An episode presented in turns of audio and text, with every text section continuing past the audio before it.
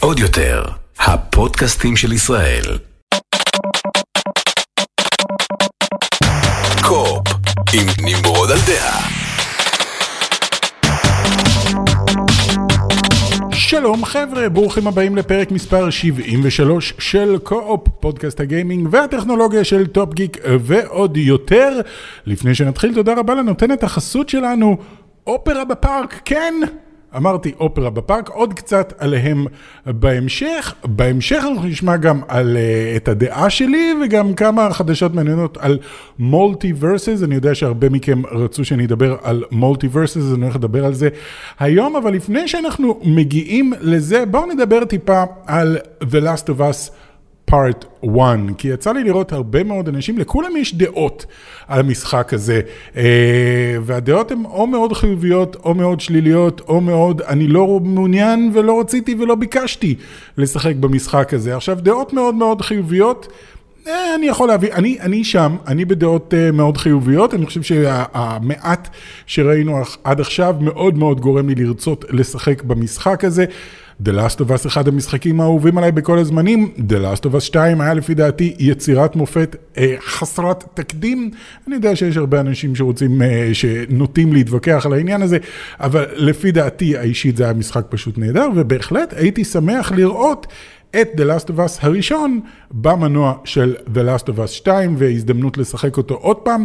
מצד שני יש את אלה שהם אה, מאוד מאוד נגד וזה בדרך כלל כאלה שממש שנאו את The Last of Us 2 שהיה משחק מאוד מאוד מקטב. אנשים שוב או שנורא נורא אהבו אותו או שנורא נורא שנאו אותו. אני יכול להבין את שני הצדדים, המשחק הזה לא מנסה להיות נחמד לאף אחד ולא מנסה להיות משחק השנה או המשחק המדהים ביותר, הוא מנסה לעשות את מה שהוא רוצה לעשות, בין אם אתם אוהבים את זה או לא, והוא הולך על זה עד הסוף לחלוטין. אבל יש קול שלישי שאומר, לא ביקשתי את הדבר הזה, אני לא מעוניין בדבר הזה, ואני קצת כועס על זה שהם מוציאים את The Last of Us Part 1, כי כבר קיבלנו את The Last of Us בפלייסטיישן 3, וקיבלנו אותו בפלייסטיישן 4, וקיבלנו remaster, ויש אותו בכלל, אה, אם, אם אתם, יש לכם פלייסטיישן 5, אז אתם מקבלים את ה remaster בחינם בתוך ה PlayStation Collection, אז בשביל מה? בשביל מה? למה ה cash grab הנוראי הזה, ולמה אתם לוקחים עליו 70 דולר אה, על משחק שכבר שיחק? שיחקתי כמה וכמה פעמים, רק, בשביל, רק בגלל שצבעתם אותו באיזה שכבת צבע אה, חדשה, ועכשיו אתם מוכרים אותו שוב, cash grab, cash grab, זה, המש, זאת ה, זה הביטוי העיקרי שאני שומע בנוגע למשחק הזה. אז האם The Last of Us uh, Part 1 הוא cash grab? לפי דעתי... לא, לפי דעתי ממש לא. אה, אני חושב שאתם פשוט מסתכלים על זה לא נכון. אני חושב שאם שיחקתם את המשחק הזה על הפלייסטיישן 3, והוא אחד המשחקים האהובים עליכם, ואז כשהוא יצא לפלייסטיישן 4 שיחקתם אותו שוב, ואז כשיצאה גרסת ה remaster שיחקתם אותה עוד פעם, המשחק הזה הוא לא בשבילכם. הם לא מצפים גם שתשלמו 70 דולר בשביל לשחק עוד פעם את המשחק הזה, בשביל לשחק עוד פעם The Last of Us אה, הראשון.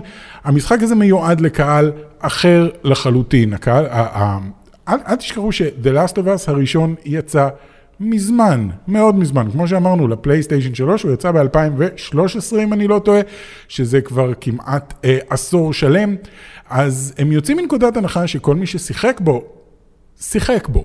ועכשיו הולך להגיע קהל חדש לגמרי, שהולך להגיע בעיקר בזכות The Last of Us Part 2, ובעיקר בעיקר בזכות התוכנית החדשה ב-HBO. התוכנית החדשה שהולכת להיות ב-HBO של The Last of Us אה, עומדת להיות משהו גדול, אני מקווה שהיא עומדת להיות גם משהו טוב, אבל הם ללא ספק הולכים לדחוף אותה מאוד מאוד קדימה, הם מאמינים מאוד אה, בתוכנית הזאת, ואני מתאר לעצמי שהיא תהיה מוצלחת. נראה כאילו שכל המעורבים בעניין אה, מאוד מעוניינים שהיא תהיה מוצלחת, ולוקחים את הזמן כדי אה, לראות שהיא תהיה מוצלחת, אה, כדי לדאוג שהיא תהיה מוצלחת, ו... ברגע שהיא תצא והיא תהיה הצלחה, היא תחשף, אה, תחשוף את הסיפור הזה לקהל שלם שמעולם לא נגע בפלייסטיישן, מעולם לא חשב שהוא גיימר ומעולם לא חשב שהוא ירצה לשחק משחק. אבל uh, ברגע שהם יראו את הסדרה הזאת, הם יגידו, אה ah, וואו, זה מבוסס על משחק? ואז הם ישאלו עד כמה זה באמת מבוסס על משחק, ואנשים יגידו, זה די... אחד לאחד מהמשחק, לקחו פה ושם, זה קצת כמו משחקי הכס. משחקי הכס היה הרי קודם ספר, ואחרי זה יצא בתור סדרה, אחר כך הם היו במקביל, גם ספר וגם סדרה. והם עקבו אחד אחרי השני אה, די, די, אה, די דומה, די צמוד אחד לשני, אבל אה, כן הסדרה עשתה דברים שהספר לא עשה, והספר עשה דברים שהסדרה לא עשתה. אני חושב שהספר, סדרת הספרים מעולם לא הושלמה, אני לא, אני לא בטוח בזה. אני לא כזה מעריץ של משחקי הכס, לא של הסדרה ולא של הספרים, אז אני לא כל כך יודע.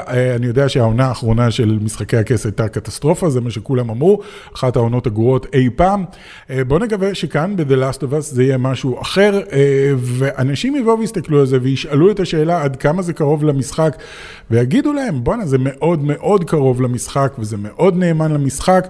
המשחק עושה כמה דברים שונים, הסדרה עושה כמה דברים שונים, ואז הרבה מאוד אנשים שמעולם לא חשבו שהם ירצו לשחק משחק פלייסטיישן, יגידו, אוקיי, אולי שווה לי לשחק את זה, כי זה נראה משחק שאני אוכל לשחק אותו ואני אוכל ליהנות ממנו. ואז במקום לשחק במשחק מ-2013, שאומנם קיבל איזושהי מתיחת פנים לפלייסטיישן 4, ויש לו, הוא, תשמעו, אני מאוד אוהב את The Last of Us, והוא משחק נהדר, אבל הוא בעיקר נהדר בגלל הסיפור שלו, בגלל השחקנים שבו, בגלל הבימוי שלו, אה, הוא פחות מצוין בגלל המשחק עצמו, הגיימפליי שלו. הגיימפליי שלו... בסדר, serviceable, מה שנקרא. אה, הוא משרת את מה שאתם צריכים לעשות, הוא לא הדבר הכי מדהים בעולם. הגיימפליי של The Last of Us 2, הוא מבריק לפי דעתי, זה מה שהכי אהבתי ב-The Last of Us 2. דבר ש... The Last of Us 2 מבחינת עלילה הוא אגרוף לבטן, ואז אגרוף לפרצוף, ואז אגרוף לחלק האחורי של הראש, ואז בעיטות כשאתה שוכב ובוכה. זה, זאת העלילה שלו, הוא, הוא, הוא קשה מאוד מבחינה עלילתית. מבחינת הגיימפליי, נהניתי מכל שנייה. הוא היה מותח בטירוף, הוא היה אה, אה, מאוד מקורי. בגישה שלו של שילוב של, אה, של אקשן ושל התגנבות וכאלה, הוא עשה את זה מאוד טוב במקום לעשות כאילו, אוקיי, אתה יכול ללכת מפה ולהתגנב, או שאתה יכול ללכת מקדימה אה, ולראות בכולם. בכל רגע נתון אתה יכול להתגנב, ובכל רגע נתון הכל יכול להשתבש, ובכל רגע נתון אתה יכול לרוץ ולהתחבא עוד פעם, אבל האויבים הם נורא נורא חכמים. אז את הגיימפליי של The Last of Us 2 נורא נורא נורא אהבתי, ואת זה הם הולכים להעביר לתוך The Last of Us Part 1, ולזה אני מאוד מאוד מאוד מחכה. הם הודיעו שאי אפשר יהיה לשכב על הרצפה, זה משהו שהם אה, הוסיפו ב-The Last of Us 2, את היכולת להישכב על הרצפה ולהיכנס נניח מתחת לרכבים. הם אמרו שהם ניסו ליישם את זה לתוך The Last of Us Part 1, אבל זה שובר הרבה מאוד חלקים במשחק המקורי, בגלל שבמשחק המקורי אי אפשר היה לעשות את זה.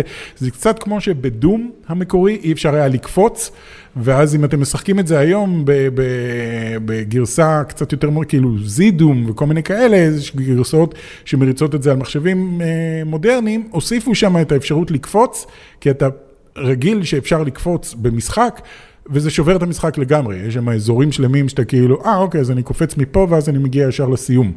כי אי אפשר היה לקפוץ. אז פה אי אפשר היה לשכב על הרצפה, אז הם לא הולכים להוסיף את זה, אבל מעבר לזה הם כן הולכים לעשות את האויבים הרבה יותר אינטליגנטים, והם הולכים לעשות את הנשקים, ומערכת שדרוג הנשקים, ואת כל הדברים שהיו טובים ב-The Last of Us 2, הם הולכים להעביר ל-The Last of Us Part 1.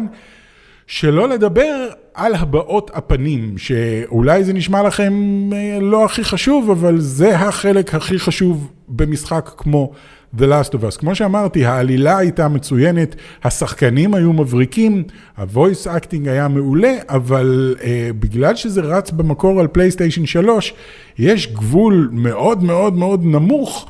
של כמה הבעות פנים אפשר להכניס לתוך הדמות הזאת שבנויה מ, אני לא יודע כמה, 1,500 פוליגונים. היום רק האף שלהם בנוי מ-1500 פוליגונים, ואתה יכול להכניס כל הבעת פנים הכי קטנה, ומה שהם עשו זה נכנסו לתוך ה... הם לא עשו face, אה, ב-The Last of Us 2 הם עשו facial capture, שמו כאילו נקודות על הפנים, ואז הם יכלו... ל... לא, זה אפילו היה בלי נקודות על הפנים, זה היה רק מצלמה שיושבת מול הפרצוף, וקולטת את כל תנועת uh, של הגבה וכל uh, כימות בזה, ומעביר את זה למודל, ו... ועכשיו הם הולכים לעשות את זה גם לפוטאג' שהם צילמו מ-The Last of Us הראשון. אז אה, לפי קטעים מסוימים שראיתי, אתה יכול לראות בערך בין רגע שבן אדם מדבר לרגע שבן אדם מדבר, עוד פעם אתה יכול לראות ארבע מחשבות שונות שעוברות לו בראש לפני שהוא אה, אומר את הדבר הבא. מה שאי אפשר היה לראות בפלייסטיישן 3 וגם לא בגרסת remaster. בקיצור, האם זה cash grab? לא. האם 70 דולר זה קצת מוגזם? יכול להיות, אה, סוני איכשהו עדיין מנסים להתעקש על עניין ה-70 דולר ומשחקים לפלייסטיישן 5, בגלל שזה יהיה אקסקלוסיבי לפלייסטיישן 5, ומישהו בסוני החליט שמשחקים אקסקלוסיביים לפלייסטיישן 5 עולים 70 דולר, אז זה אמור לעלות 70 דולר, אני לא מסכים עם 70 דולר, אני חושב שאם הם היו עושים את זה 60 דולר וסופגים את ה-10 דולר האלה, אנשים היו מרגישים קצת יותר טוב עם זה, כי גם ככה קשה להם, בשביל כל אלה ששיחקו אלף פעמים את המשחק, קשה להם להוציא עוד פעם את המשחק, זה קצת כמו עם GTA 5, אנחנו מרגישים שאנחנו קונים אותו עוד פעם ועוד פעם ועוד פעם. אז אני חושב ש-60 דולר, אה, או אולי אפילו 40 דולר היה כאילו אה, גלולה יותר קלה לבליעה, אבל הם, מישהו שם החליט על 70 דולר, סבבה. שוב, זה לא בשבילכם. אני מתאר לעצמי שרוב מי שמקשיב לי ומי שרואה אותי, שיחק את The Last of Us הראשון כבר הרבה פעמים, ושיחק ב remaster, וכן, מרגיש לו קצת מיותר לשחק בזה שוב. לי לא מרגיש מיותר, את, אה, את הראשון שיחקתי פעם אחרונה, לא זוכר לפני כמה שנים, כשיצא ה remaster נראה לי, ובא לי לשחק אותו עוד פעם, בא לי לעבור את העלילה הזאת עוד פעם, ובא לי לראות הפעם את הכל עם הבעות פנים המקוריות של השחקנים, של אשלי ג'ונסון ושל, אה, אה, נו, טרוי בייקר ושל כולם. אני רוצה לראות כי הם שחקנים מעולים והם עשו שם עבודה מעולה. אה, אז זהו, אז לטעמי, ממש לא cash grab, אבל היי, כל אחד... רשאי לדעתו, רק קחו בחשבון שיכול להיות שהמשחק הזה לא בנוי לכם ואתם לא אמורים בכלל לקנות אותו. אה, אבל זהו, זאת החלטה שלכם. אבל לפני שנמשיך, אני רוצה להגיד תודה לנותנת החסות שלנו, קרמן בפארק, הפקת ענק של עיריית תל אביב-יפו והאופרה הישראלית. אנחנו מדברים כאן על אירוע ענקי בהשתתפות 250 זמרים, רקדנים ונגנים, כולם על הבמה בהפקה ענקית שלא רגילים בדרך כלל לראות כאן בארץ. והכל בחינם לחלוטין. אם אף פעם לא ראיתם אופרה, באמת שאתם לא יודעים מה אתם מפסידים, ועכשיו ההזדמנות שלכם ללכת ולראות את אחת האופרות הגדולות והנחשבות ביותר בהיסטוריה, שוב בחינם. תרשמו לעצמכם ביומנים, ה-18 לשמיני, פארק הירקון, קרמן, חתיכת אופרה מרשימה באמת שלא כדאי לכם לפספס, ובאמת בתקופה שכל הופעה של כל זמר ממוצע עולה כמה מאות שקלים, אתם מקבלים פה הזדמנות לראות הפקה בקנה מידה עולמי. ללא כל תשלום, אז קדימה, לכו על זה, ה-18 לשמיני, פארק הירקון, האופרה, קרמן, יאללה, לכו על זה. ועכשיו בואו נדבר על מולטי ורסס, כבר הרבה זמן שאנשים רוצים שאני אדבר על מולטי ורסס, אבל לא היה לי ממש מה להגיד, אבל עכשיו יש בטא פתוחה שכל אחד יכול אה, להוריד ולשחק, הורדתי בפלייסטיישן 5 את מולטי ורסס והתחלתי לשחק, אבל אה, בזמן שבאתי, ל, ל, אמרתי אוקיי, אני...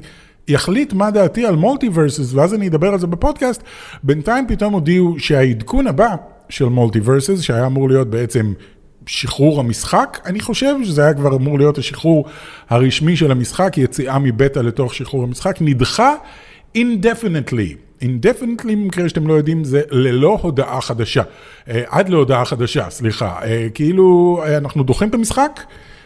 אין לנו שום תאריך להגיד לכם מתי זה יוצא, יכול להיות שזה לא יצא אף פעם. זה גרם להרבה מאוד פאניקה אה, אצל אנשים שהורידו את הבטא ומאוד נהנו ממנה, אה, ופתאום, רגע, מה, וואט, למה? המשחק נהדר, למה אתם אה, דוחים את זה, למה אתם בעצם מבטלים? אז קודם כל, לא ביטלו. דבר שני, המשחק כן יצא. אל תדאגו, הבמאי של המשחק אמר, חברים, יש דחייה. אין תאריך, אמנם למתי אה, אנחנו מפסיקים לדחות אותו, אבל המשחק כן יצא, אנחנו בהחלט מתכננים, אנחנו עדיין עובדים עליו, הכל ממשיך כרגיל, אל תדאגו. מה הסיבה לדחייה הזאת? הסיבה לדחייה הזאת זה שוורנר בראדרס נקנו על ידי דיסקאברי, אני חושב, דיסקאברי פלאס, משהו כזה, היה איזשהו מרג'ר מאוד מאוד מוזר במרץ, אני חושב, אה, ועכשיו אנחנו מרגישים... את ההשפעות של המרג'ר המוזר הזה. אה, אני אומר השפעות, אנחנו לא כל כך מדברים פה על קולנוע בפודקאסט הזה, אבל נניח וורנר אה, ברודרס פשוט הודיעו, היי, זוכרים את הסרט הזה של באט גרל שהיה אמור לצאת? מה שאני לא ידעתי, האמת, לא ידעתי שאמור לצאת סרט של באט גרל, אבל היי, זוכרים אותו, סיימנו לצלם אותו, עבדנו על האפקטים, הכל כבר מוכן, מבוטל. וכזה, מה זאת אומרת מבוטל? מה, הוא לא יצא לקולנוע? לא יצא לקולנוע. אז הוא יצא ישר ל-HBO פלוס? לא. HBO פלוס אמרתי? ל-HBO? לא, הוא לא יצא לשום מקום. אה, הם פשוט ביטלו לחלוטין את הסרט הזה, הם ביטלו עוד כמה פרויקטים לחלוטין, זרקו אותם לפח לחלוטין, כי הכל עובר שם אה, ארגון מחדש, אה, דברים נקנו, דברים נשכחו, דברים נזרקו, אנשים הוחלפו, אז דברים מאוד מאוד משתנים שם בוורנר בראדרס. המשחק הזה, מולטיברסס, הוא משחק סופר וורנר בראדרס, הוא בעצם על אותו גל של ספייס uh, שהיה זוועה לא נורמלית. הסרט ספייס ג'אם לא היה באמת סרט, הוא היה מין פרסומת כזאת של וורנר בראדרס שאומרת, היי, hey, תראו כמה פרנצ'ייזים מגניבים יש לנו ביחד. תפרנו את כולם לתוך משהו שאנחנו קוראים לו סרט, סליחה שיצא כזה גרוע. מולטיברסס הוא בדיוק באותו גל, הוא בדיוק באותו מקום של היי, תראו כמה פרנצ'ייזים מדהימים יש לוורנר בראדרס, בואו נזרוק אותם ביחד בתוך משחק סטייל סופר סמאש ברודרס, וניתן לכם uh, לשחק עם כל מיני דמויות מכל מיני עולמות שונים, uh, כמו Bugs Bunny נגד Batman ו-Adventure Time נגד תום וג'רי וכל מיני דברים כאלה. אז uh, זה מה שהם עשו, אני איפשהו מרגיש כאילו שזה היה אמור להיות משחק של ספייס ג'אם. למרות ש... כי לברון ג'יימס נמצא שם במשחק הזה, ו... וזה מרגיש כאילו שזה חלק מאותו זה, כאילו אמרו, אוקיי, אנחנו עושים את הסרט, בואו נעשה גם משחק באותו זמן, של uh, כל הדמויות ביחד. רק שהיה הגיוני שאם זה היה משחק של ספייס ג'ם, זה היה משחק כדורסל, אבל אולי הם אמרו, כדורסל אף אחד לא רוצה לשחק, נעשה מזה Smash Bros. אני לא יודע בדיוק מה הלך שם, אבל ככה זה מרגיש כאילו שזה נעשה באותו חדר ישיבות, הם אמרו, יאללה, נעשה גם סרט וגם משחק על אותו עניין. אז המשחק הרגע היה אמור לצאת ממש עוד יומיים מהרגע שאני מקליט את הפודקאסט הזה, היה אמור כבר להשתחרר המשחק, להוסיף, היו אמורים להוסיף עוד הרבה דמויות אה, ולשחרר את המשחק, אבל אה, הוא לא, הוא כרגע תקוע באיזשהו, לא יודע, development hell כזה, אני לא יודע עוד לקרוא לזה development hell, כי זה רק התחיל. אבל הוא כרגע תקוע, הוא כרגע לא משתחרר, הוא כרגע לא מתקדם לשום מקום, אז אה, זה מה שיש לי להגיד. חבל. מה כן חשבתי על מולטיברסס? כי אני כן משחק אותו כבר איזה שבוע. אה, וואו, אני כל כך חצוי לגביו. אני חייב להגיד שבשנייה שהפעלתי את המשחק הזה, ישר שנאתי אותו. כי הוא ישר מרגיש כמו, אוקיי, אנחנו הולכים לקחת ממך המון המון כסף על המשחק החינמי הזה. הוא חינמי, הוא אמור להישאר חינמי גם. אבל ישר, דבר ראשון שהם מבקשים לך לעשות זה, היי, hey, בוא תירשם ל-Warner's Brothers Club או משהו כזה, הנה, תסרוק את ה-QR code הזה ואנחנו נכניס אותך לקלאב שלנו. ואמרתי, אני לא מעוניין, לא מעוניין להצטרף ל club. אה, זאת לא שאלה בכלל. סרוק את הקוד. אה, זאת הייתה התחושה שלי, אז סרקתי את הקוד, ובסדר, ההרשמה הייתה מאוד מאוד פשוטה וקלה, אבל אני לא אוהב שמרשים, שרושמים אותי לאיזשהו מועדון שלא ביקשתי להירשם אליו, רק בשביל לנסות משחק שהורדתי, אה, ואז ישר גם כן, הם אומרים לך, אוקיי, מזל טוב, איך שאתה נכנס פנימה, מזל טוב, קיבלת דמות חדשה. וונדר וומן, ואני כזה, אה, אוקיי, קול, בוא נשחק עם וונדר וומן. ואז אתה לוחץ והוא אומר, כדי לפתוח את וונדר וומן, תשלים את הטוטוריאל. עכשיו, לא אכפת לי להשלים את הטוטוריאל, ובכל מקרה התכוונתי לעשות את הטוטוריאל, אבל אני כבר לא אוהב את הגישה. אני כבר לא אוהב את העניין הזה של, קיבלת את וונדר וומן.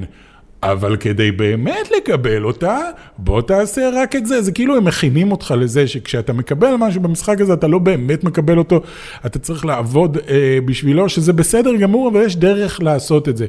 עשיתי את הטוטוריאל, קיבלתי את וונדר וומן, ואז ראיתי שיש איזה כמה, ארבע דמויות פתוחות בהתחלה, שאני חושב שהם מחויבים לעשות ארבע, כי אפשר לשחק בזה ארבעה שחקנים, אז אתה חייב שכל אחד יוכל שתהיה לו דמות, אבל כל שאר הדמויות נעולות.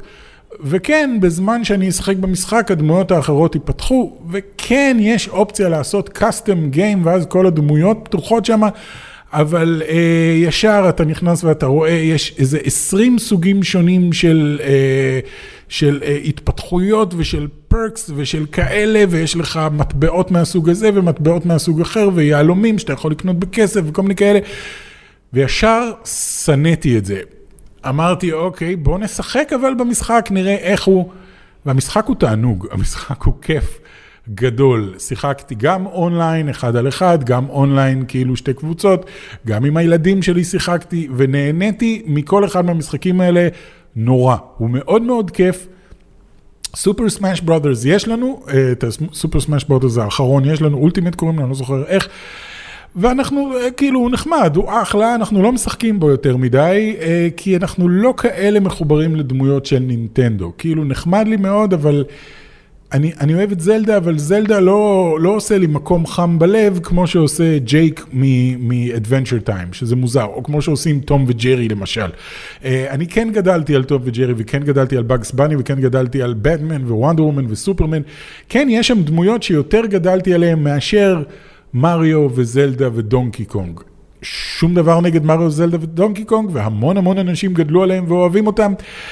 אני קצת פחות, אה, אז, אז זה פחות עושה לי את זה, זה פחות עושה לי את החום בלב הזה של, היי, תראו איזה יופי, זה מצחיק, שגי זורק סנדוויץ' על, אה, לא יודע, זהו, יש שם כמה דמויות מסטיבן יוניברס נניח, או את אריה סטארק מ-game of Thrones, שלא עושים לי שום דבר, כי אני לא מכיר אותם ממש, אבל, אה, אבל כן יש שם מספיק דמויות כרגע, והולכים להוסיף גם את ריק ומורטי, והבנתי שהולכים להוסיף גם סמוראי ג'ק וכל מיני דברים, יש כל מיני שמועות לגבי הדמויות. ריק ומורטי בטוח יוסיפו, כי הם כבר הוסיפו מפה שהיא כולה הראשים האלה, מריק ומורטי של show me what you got, למקרה שאתם מכירים את זה.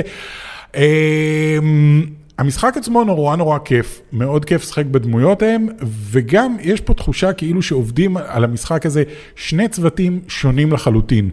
אחד מהם מפוצץ באהבה לכל הדמויות האלה, אחד מהם כאילו גדל על הדמויות האלה ורוצה לעשות כל מה שאפשר כדי שאתם תהנו מהדמויות האלה כמה שאפשר.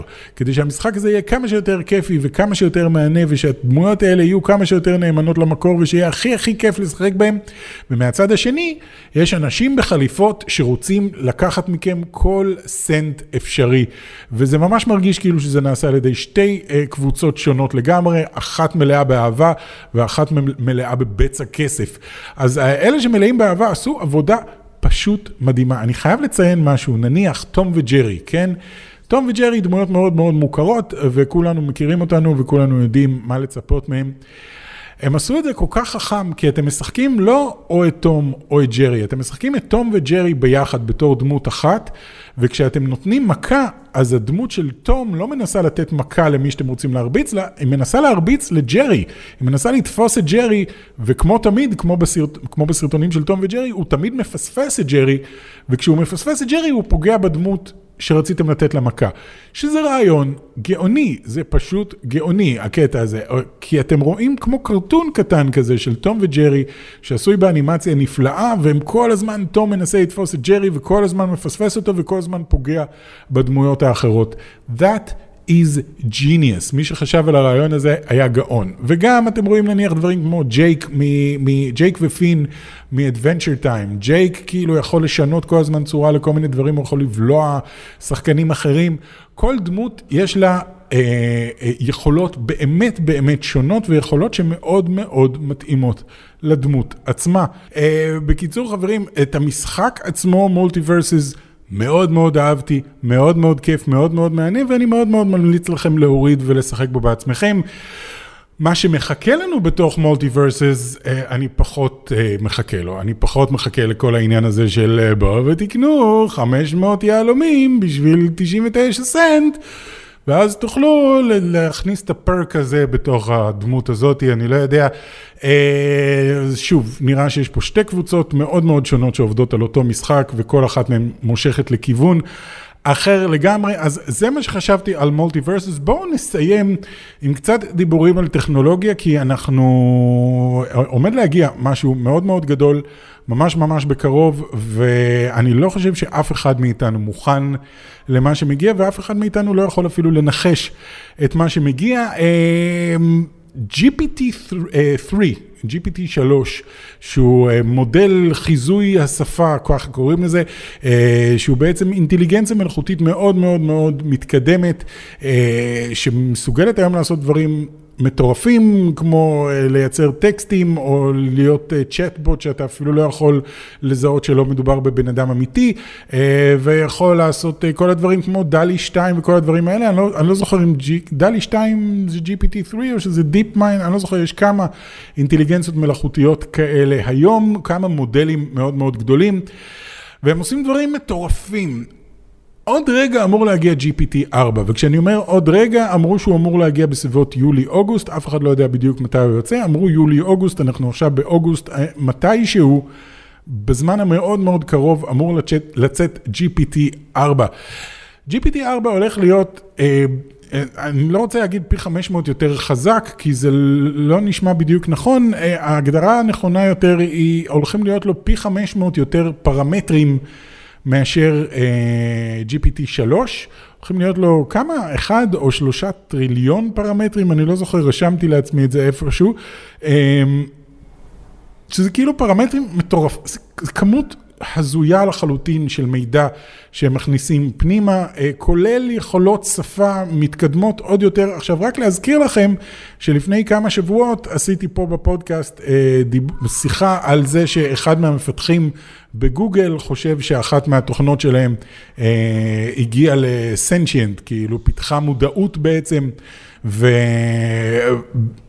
היא לא, אגב, היא לא, למקרה שאתם אה, מפחדים, היא לא, אבל היא כן הייתה מספיק משכנעת כדי שחוקר בגוגל יגיד, אוקיי, הדבר הזה חי, אני מדבר עם הדבר הזה וזאת לא אינטליגנציה מלאכותית יותר, זה דבר חי ומגיע לו זכויות משלו, כי היא אמרה לי שהיא מפחדת למות, היא מפחדת שננתק אותה מהחשמל. אה, היא, היא לא, היא לא הגיעה למודעות, כי, כי היא בסך הכל צ'טבוט שמאוד מאוד טוב בלחקות דיבור אנושי. אה, אז... אז תחשבו שזה המודלים שיש לנו היום, שמצליחים לעבוד גם על חוקרים בגוגל, מה יקרה עם המודל הבא, שהוא יהיה, בוא נקרא לזה פי 500 יותר חזק, לא פי 2 יותר חזק ולא פי 10 יותר חזק, בוא נקרא לזה פי 500 יותר חזק. מה זה, מה זה הולך להביא איתו? אני לא יודע, אני לא יכול לחזות את זה, אני גם לא יכולתי לחזות את דלי 2, כי כשד... או דלי הראשון גם, כשדלי יצא אני כאילו הייתי, רגע, מה? אני יכול לכתוב כל דבר שאני רוצה, והתוכנה הזאת מסוגלת לייצר משהו שנראה או פוטו-ריאליסטי לחלוטין, או בכל סגנון אומנותי אפשרי.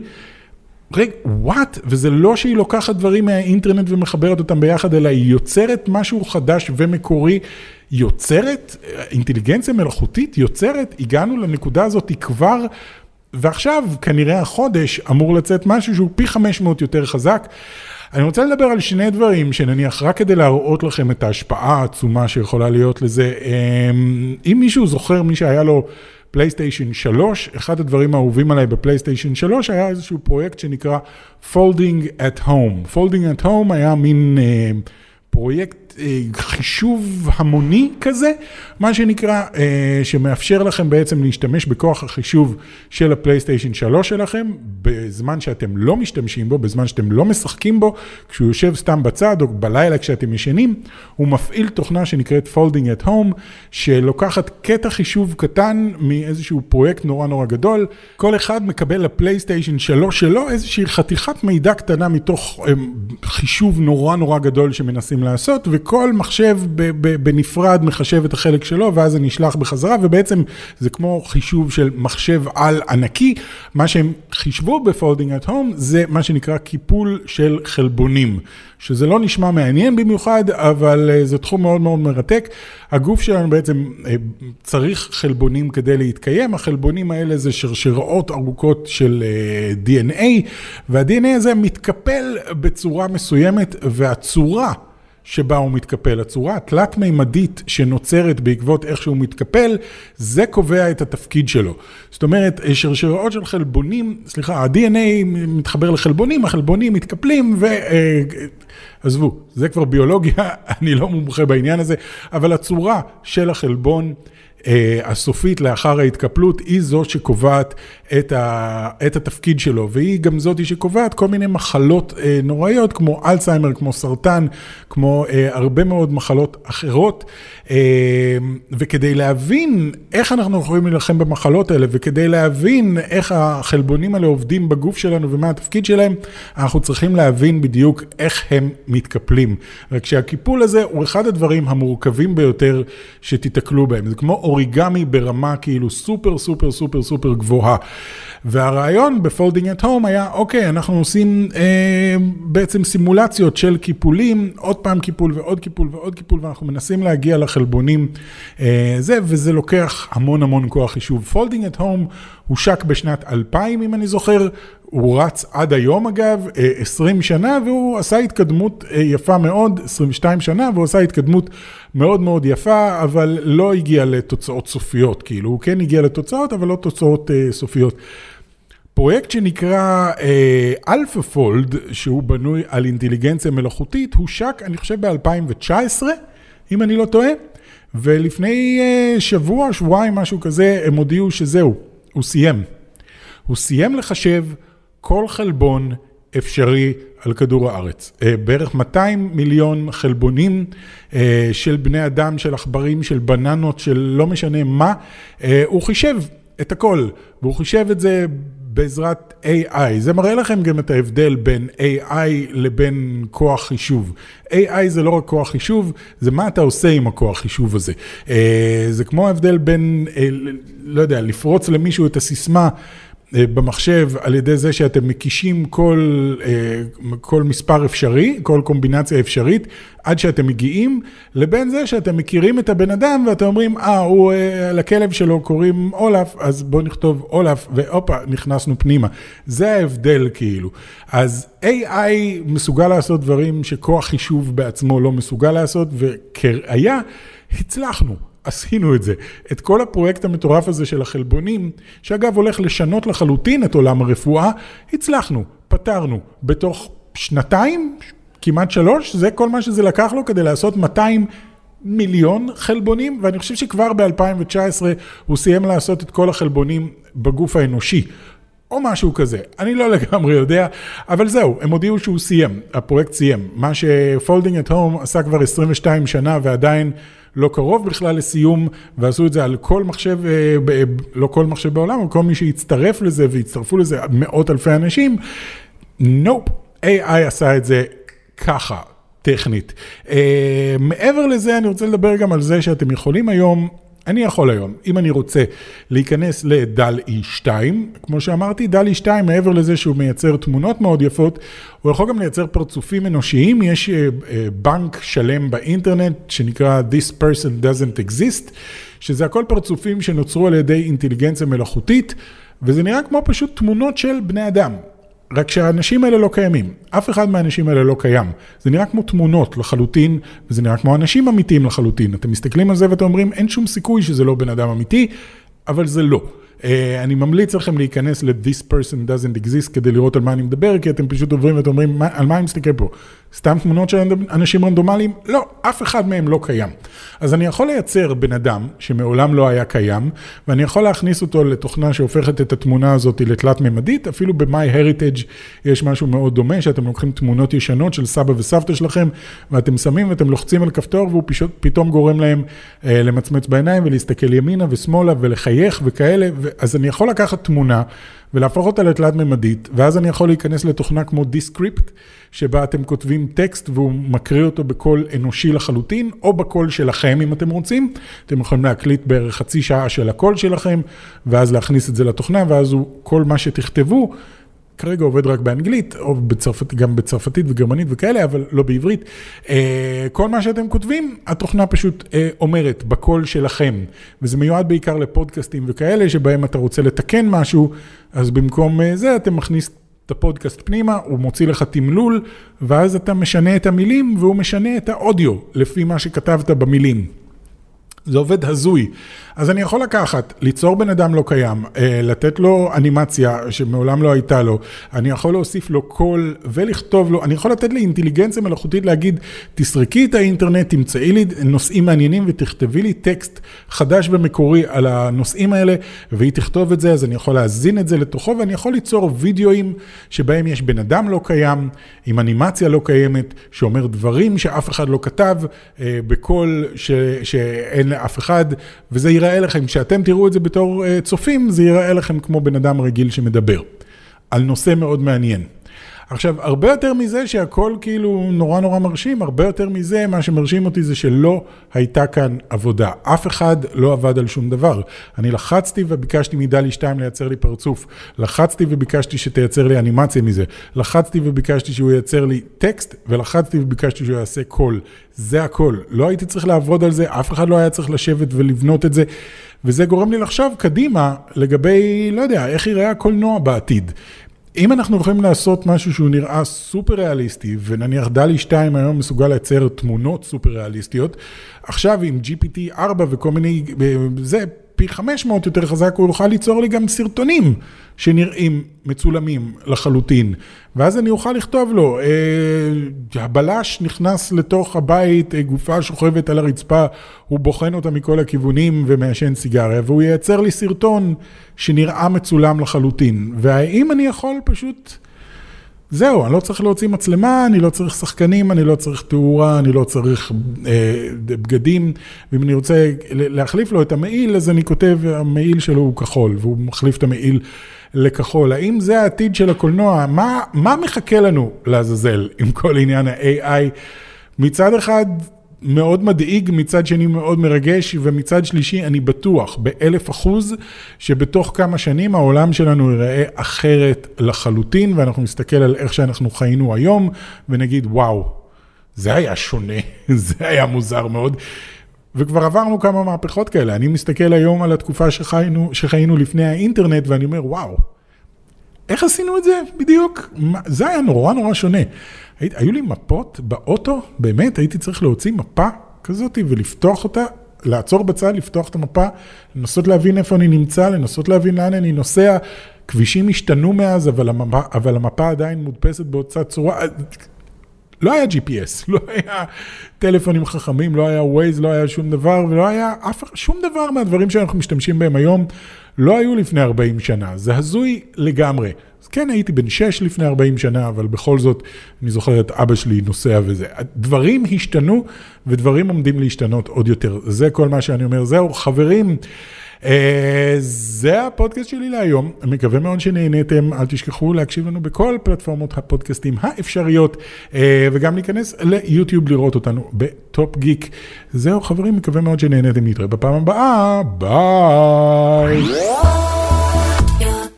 עוד יותר, הפודקאסטים של ישראל.